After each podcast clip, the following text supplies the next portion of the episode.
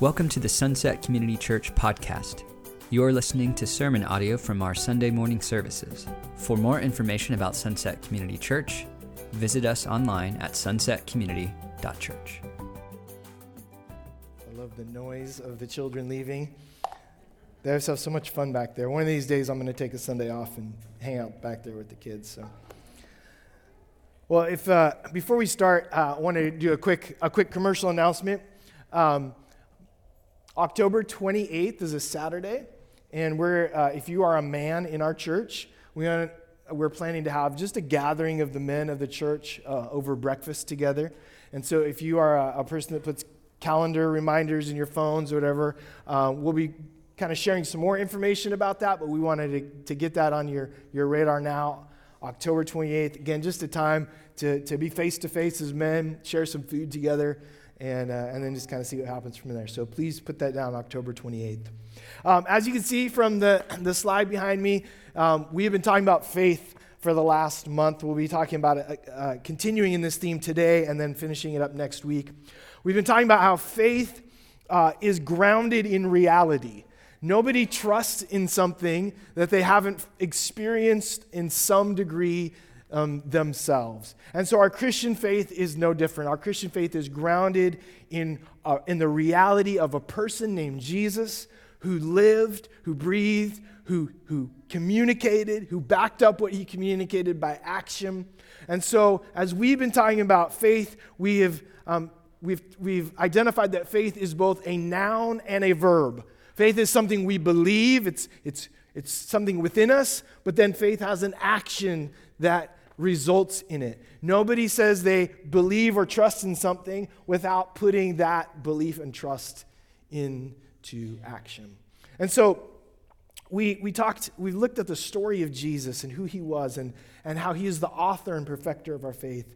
And then we've moved from that. Uh, last week we talked about that with our faith there is fruit. There's evidence of that. I, I shared a story about how when we first moved into to our house, when we were living in Eastern Washington, we had a fruit tree. We didn't know what it was until the summer hit.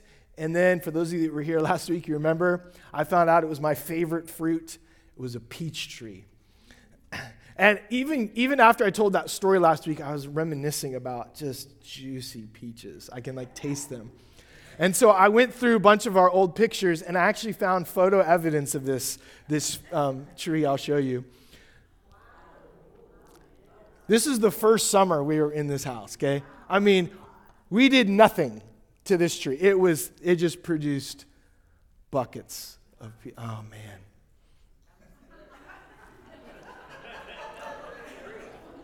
I can taste them. So needless to say, we were pretty excited about that. Um, so the, the next year, right, year two, in our house, like peaches. And I remember the next year, there was not quite as many peaches on the tree. I was like, okay, I need to research. How do you take care of peach trees? Like, we we, we need some more peaches. And so I like, okay, you got to prune it, and you got to fertilize it. I'm like, all right, we'll do that, because I want to I want to get back to this. The third year we were there, one. One peach. And I was like, uh-oh, something is wrong. Something's wrong with this tree. What do we do? That winter, Spokane has some winters. Some of you guys know this. The peach tree split in half and died. And I realized this thing was, it was towards the end of its life. And so I still look back at that first summer fondly. So I used this illustration last week to talk about uh, us as a as people. If we were to look at our life and we were to, to think of our life like a tree, our roots are what we believe. And then based on what we believe, values are connected to that. So some of you all believe, right, that the Seahawks are going to win the Super Bowl this year. And your your values are, man, you bought the jersey, right? Like you're going to the games, you're invested every week. And you, you, you, then you make decisions based off those values, right? Man, if the game's at, at ten a.m. when church is happening, of course you choose church, right? But, but you're going to record the game so you can watch it later, right? So there's this, this is the way that life works. Like when, when people are displaying bad behavior, we can walk back down the tree and we can see, man, they made some bad decisions, didn't they? That led to that bad behavior. They they valued some things or didn't value some things, which led to those decisions. And deep down, there's some important beliefs about themselves and about the world around them. So this is what we know. We know that healthy roots produce healthy fruit. Something was wrong with my peach tree. It was deep down. So this morning, I want us to consider how our faith is integrated into the everyday things that we do. How does our following Jesus look? What fruit does it produce? So if you have a Bible, please open to Colossians chapter three. If you don't have a Bible, there's some in the pew in front of you. You can probably pull one up on your phone.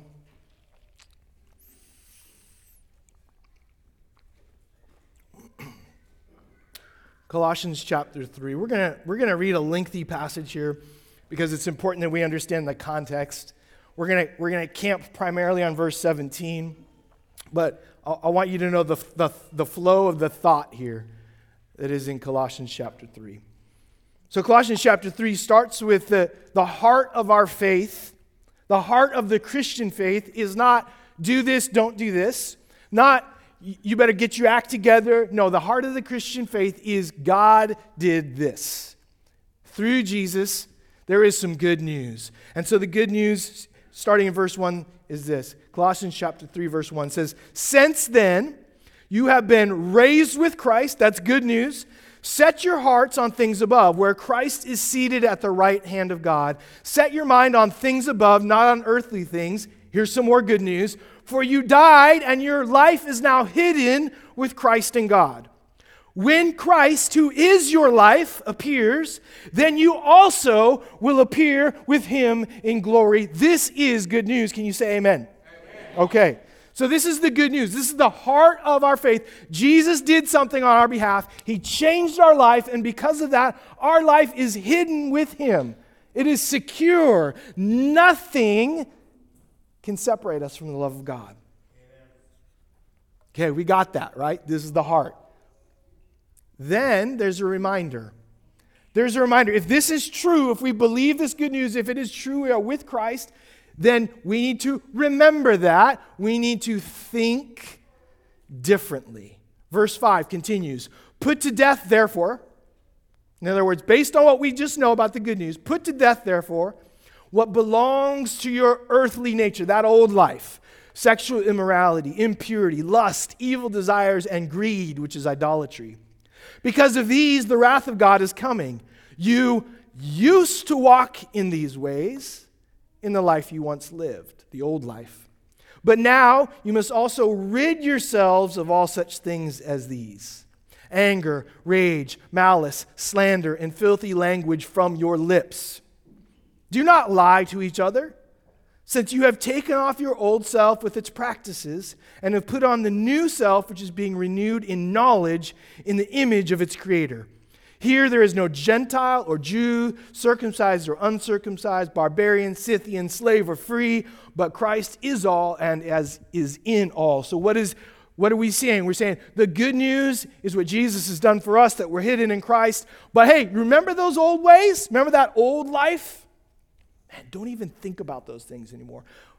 And I get it. There's still things in you that re- that reflect that old life. So see them, recognize them, get rid of them. And that's all of us. We're all in process. Another word for this, a theological word, is sanctification. We're being made more like Christ as we're hidden in him and less like our old self. And so there's a list here, right? And we can look at this list and go, yep, that was me, and some of that's still there. I need to get rid of it. Put off these things, and then verse twelve continues, put on these. So think of it like clothes. Get off the old clothes, put on the new one. Verse twelve, therefore, as God's chosen people, holy and dearly loved, clothe yourselves with compassion, kindness, humility, gentleness, and patience. Bear with each other and forgive one another if any of you any of you has a grievance against someone. Forgive as the Lord forgave you.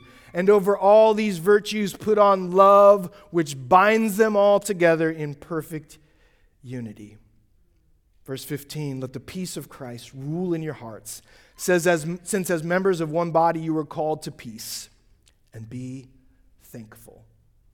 Let the message of Christ dwell among you richly, as you teach and admonish one another with all wisdom through psalms, hymns, and songs from the Spirit, singing to God with gratitude in your hearts, which is what we just finished doing, amen?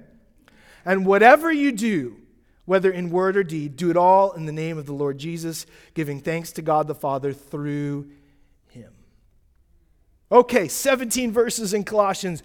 Beautiful picture. The message of Jesus. He's the origin of our faith. It's what we stand on today. There's some old stuff that we need to get rid of. But wow, there's some new things that when we put them on, they remind us more of who we are, what we were created for, who we were meant to be. In order for our life to be, our faith to be real, in order for it to be both a noun and a verb, our faith needs to be fully integrated into our life. Look again at verse seventeen. The end of this passage. Whatever you do, whether in word or deed, do it all in the name of the Lord Jesus. Whatever you do. What do you do? That's often a top question, right? When you first meet somebody. It's a question that we, we often, okay, what's your name? That's probably the first one. Maybe where you're from, because most of half the people in Seattle area aren't from Washington, right? And then what do you do? That's a question really of value, isn't it? When we ask somebody what they do, we have a hierarchy in our mind of, of what they're of how valuable they are, what they contribute, what they earn, what they accomplish. Whether we admit it or not, there's this hierarchy in our culture, in our society, and so we often ask that question to try and get an idea of what kind of person are we talking to here. It's common that in our culture we have these preconceived ideas of the worth of someone based on what they do. And oftentimes, even as we look at what we do, the day-to-day of our vocation, of our jobs, the, the, pri- the primary focus as we go about the things that we do is ourself. I have me in mind when I'm looking for a job. I have me in mind when I get that paycheck. Okay, maybe my family too, right? If you have kids or wife in your household. But primarily, what we do is, is tethered to our comfort, our security. This is pretty much true whatever you do. If you're a student in school, you're going through school thinking about what? Think about yourself. How do I get through this? How do I get the grades I need? What's next? With your occupation, how do I advance in this occupation? How do I make more money so that I can be more comfortable? We often think of ourselves. Now, of course, depending on what you do, others may be involved in this kind of process. People on your team, people in students, other students in your class, others in your home. But still, at the center of what we do is often all about me, my comfort, my security, my identity. So we've been talking about faith, and we might ask the question, where then is my faith in all of this? What, what part does my faith play? What happens when we place ourselves as the primary reason for why we do what we do is that we now have two lives. We have one life where, yeah, God, God speaks to some things about this. And we have another life where it's all about me. And what happens then is we become disintegrated people. One where our faith is present and one where it's not. And this type of thinking is how you can get somebody who will come on a Sunday, worship Jesus, and be uh, horribly abusive at home. Because they've separated things. God lives in the building, but not in my home. This mentality is how you get someone who will give financially to the mission of the church and cheat their employer behind the scenes. Well, my employer, my, my, my job has nothing to do with my faith. I'll give to God faithfully. He doesn't really care where the money comes from. This is a rotten faith. This is a tree that seems to be bearing some sort of fruit, but is actually just a season away from death and from being cut down and destroyed. True faith, real belief and trust in Jesus doesn't look like this. It's never supposed to be separate from anything else we do. So again, if your faith isn't fully integrated, your life will one day be disintegrated. Look back at verse fifteen. Verse fifteen, sixteen, and seventeen, the end of this passage. Let the peace of Christ rule.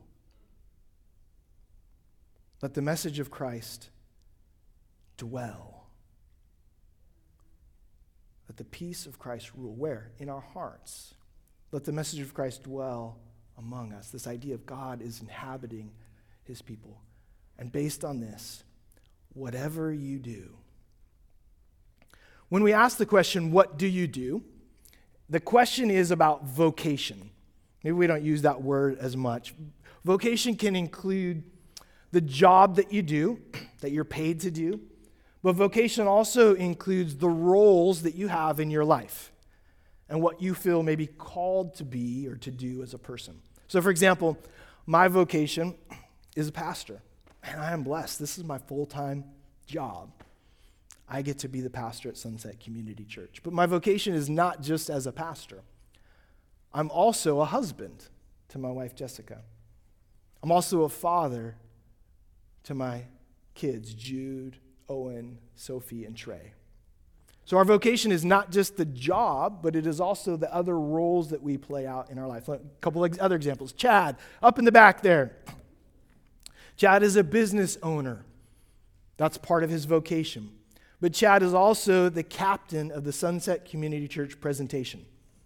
If it weren't for him, these words would not be on the screen.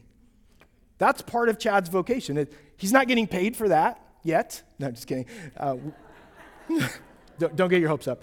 Um, but it's part of his vocation. Chad has been doing that faithfully since before I became the pastor here. He's passionate about that. He puts time into that. He's committed to that. That is part of his vocation. My son Jude, he's a student right now. He's in high school. He's a junior in high school. That's his vocation right now. He's also a kids ministry volunteer. He serves in our kids ministry. That's part of his vocation. He's also, he'll probably get mad at me for saying this, but he's a music producer. He just uploaded his first song last week to Spotify. So that's part of his vocation, right? It's both passion and calling and work. Jobs change, but oftentimes different aspects of our vocation never will. Another word that we can use is calling. Sometimes this word calling is over-spiritualized. What, Lord, what is my calling? But we all have different types of callings, and sometimes those callings change in, in different seasons. Single or married can be a calling. Something you feel God has purposely wired you for. Being a friend, having a passion for art or music can be a type of vocation or calling. So in other words, our vocation is just is not just what we're called to do, but our vocation is also who we're called to be. Pay attention to that. It's different, isn't it? Not just what we're called to do, but who we're called to be. There's this quote from a, a church father that just a couple hundred years after Christ. He said this. He said, "Love God and do what you want." What do you think? Does that work? Love God and do what you want. When my kids were young, they had to ask me for permission for everything. Everything. Part of it was a trust on our, our side of things. We're not just going to be like, yeah, go ahead and make, you know, cook up some eggs on the stovetop, three-year-old. Um, but also, they didn't know. They didn't know what to do, how to do it. And so they, as they learned, as they grew, as we built relationship and trust, as they figured out how the world works and how things work within our family, they have had to ask me to do less and less. They've learned what is good and what is not good. In fact, oftentimes now they come to me with questions, and my response is, you know what to do. You know what's right. You've been taught this. And that's the heart, I think, of what Augustine is trying to say here, is love God and do what you do. This is a, actually a, just a, a small quote from a, a, a teaching that he gave on First John. But this idea is, as we follow Jesus more and more, then our hearts naturally want to do what is right and good. Nowhere in the Bible do you see a comprehensive, comprehensive list of do's and don'ts. Man, it, you think the Bible's long now. Imagine if that were true, right? The Bible is not that. But the Bible does give these principles that reflect the heart of God and the ways of Jesus. These principles that guide us into knowing what pleases God, knowing what is in line with this faith relationship we have and what is not. And so as we think about our life and our unique vocation, we read those words, again, verse seventeen, whatever you do, whether in word or deed, do it all in the name of the Lord Jesus. We can read these in light of our relationship with Jesus, our trust in him. Now, these aren't very specific, are they? Wouldn't it be nice if he's like, and whatever you do, when you're at work and you have a terrible boss, do it all in the name of the Lord Jesus. I, I would love that. But this is this is intentionally encompasses everything. These are family roots. This is a command that grounds us in our identity and helps to shape other questions and the many decisions that we might encounter in our vocation. So with this in mind, we can ask, okay, is my work reflect, reflecting the love and integrity of Jesus? In my serving coffee, creating spreadsheets, caring for people in their homes, is it reflecting the love and integrity of Jesus? One of the worst jobs I ever had was when I was just out of high school. I worked for an insurance company. And they specialized if somebody's house had water damage, fire damage, sewer damage, anything that would require calling the insurance company, our company would go in and do that work. And as a teenager, I got the very best jobs. No, I didn't. Hey, hey, Andrew, guess what? The Smiths' sewer overflowed and backed up raw sewage into their bathroom. We'll see you at six p.m. tonight. Go get it. Go get it taken care of. One of the worst jobs I ever had was uh, a skunk had gotten under somebody's house and decided to just go crazy and spray. And there was uh, uh, insulation underneath the house that had absorbed the skunk odor. Hey, Andrew, guess what you're doing today? We want you to pull out all that skunky insulation and put in new insulation. And I went to that house, and I remember the opening the crawl space in the house, and there was just enough room for me to slide on my back into the house. I literally could not roll over. And for the next day and a half, I was pulling skunky insulation out, pushing it out the hole. Is my work reflecting the love and integrity of Jesus? Are you kidding me?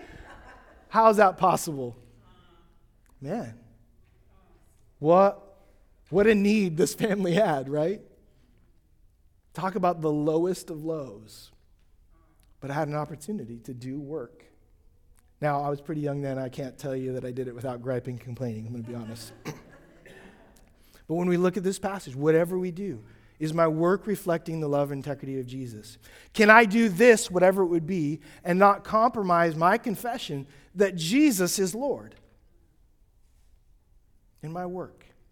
Are my actions going to damage the reputation of Jesus or glorify it? Whatever you do. Questions like these help to integrate our faith. They help to strengthen our roots. and they allow us to make it easier to know if our words and deeds are being done in the name of the Lord Jesus or not. So this is the cause of the believers, not to separate what is Christian and what is not, what is for God and what is for me. All of it is meant to be fully integrated. How does our faith and our vocation, how are they integrated together? Now, some of you know that I like to cook. Specifically, I like to cook outdoors with some sort of flame. I prefer that it, what I cook with the flame is meat-based, not plant-based, but I occasionally grill vegetables for my wife because I love her. And they're pretty good, actually. So so I love to I love to cook. Um, several years ago, my wife, my family and I were camping, and we came back um, just after a couple-night camping trip.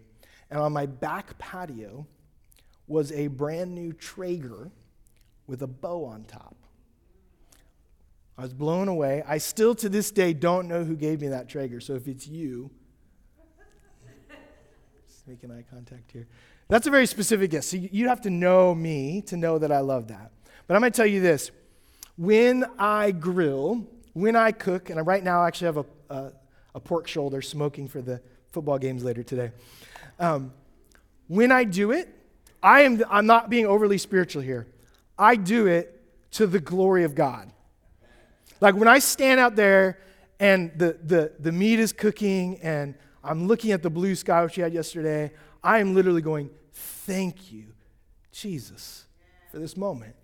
Thank you. Thank you for providing a Traeger and the sacrifice of this animal. And thank you. You know, we can do that, right? Like the things that we're passionate about, we can do those to the glory of Jesus, whether in word or deed. So let me ask this question.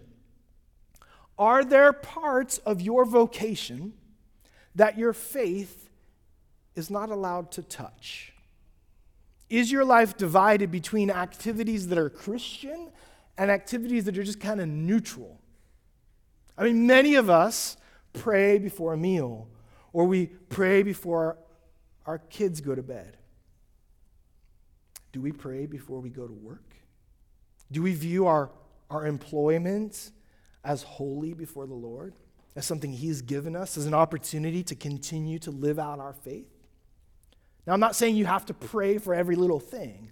This isn't about painting everything with some kind of weird Sunday school Bible brush or, or creating a new list of Christian behavior. Hey, you better do this before you do that. That's, that's not what we're talking about. But what if there is something bigger going on than just the tasks that you have to do in your vocation? What if something of Jesus can be shown through you and what you're involved in?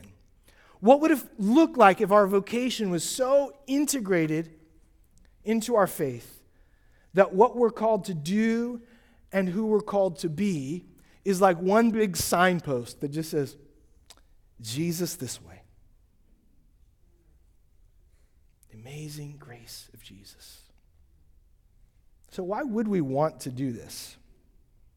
Why would we want to do everything in the name of the Lord Jesus?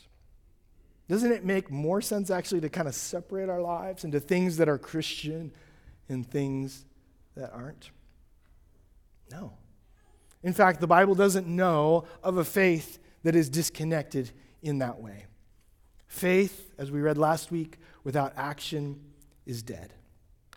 Real faith is integrated into the everyday things of our life. How do we keep this the main thing? How do we keep our perspective rooted? So much of it has to do with where do we see our place in our relationship with Christ? Do we view him as, are, are we truly believing that we are his son and his daughter, that we're reflecting and representing him wherever we go? Faith without action is dead. The other thing I want you to, to remember is your job, your job is bigger than the task at hand. Your job is bigger than the task at hand. Every, all of us have tasks we have to do, right? Got to feed the kids, got to get up early and mow the lawn this morning. I have to to fill out the spreadsheets at work. I have to interact with these customers. We all have tasks that we have to do. But bigger than the task is actually some kind of bigger job that God has called us to be about. Our faith elevates our per- perspective to see our work as a redemptive partnership with God.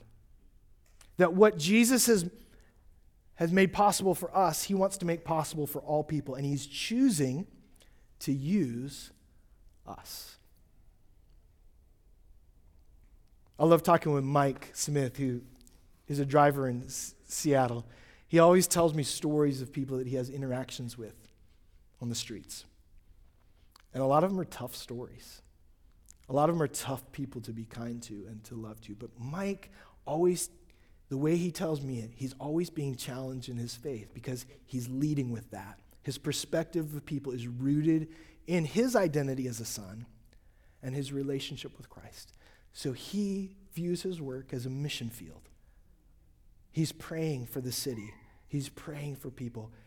When people interact rudely with him, he knows he has an opportunity to respond the same way or to respond how Christ would respond. Mike, you're a beautiful example of that. I appreciate you, brother. All of us have that example, that opportunity. Our job is bigger than the task. Whether you're a stay-at-home mom, manager of a business, a caregiver, a project manager, do it all in the name of Jesus. And lastly, I just want to leave you with this. Jesus has invited us into a relationship with him, and we have an assignment that no one else can fulfill. I'm not driving in the city of Seattle. Mike is. God's given him that assignment. I'm not you. You're not me. But yet God has right where you're at, in re- whether it's retirement or you're a student in high school or whatever it would be, he's given you an assignment that no one else can fulfill. You have the ability to say, Jesus, this way. And so we're reminded today from Colossians three of who Jesus is, that we're to put off the old ways, to put on the new ways, and then to say, thank you, Jesus. Thank you for the vocation you've called me into. That I'm married to my beautiful wife, Jessica, that I'm a husband to my kids, that I get to grill this afternoon. Thank you, Jesus. Oh, yeah. Everybody's invited. Just kidding. Didn't make that much.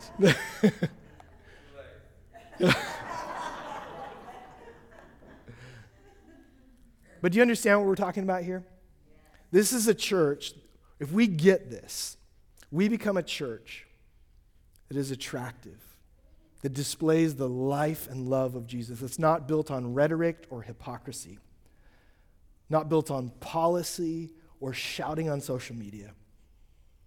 It's built on a faith that is deeply rooted in who Jesus is. Again, Colossians reminds us of that. You've been listening to sermon audio from Sunset Community Church. Sunset Community Church is located in Renton, Washington. For more information, visit our website at sunset community dot church.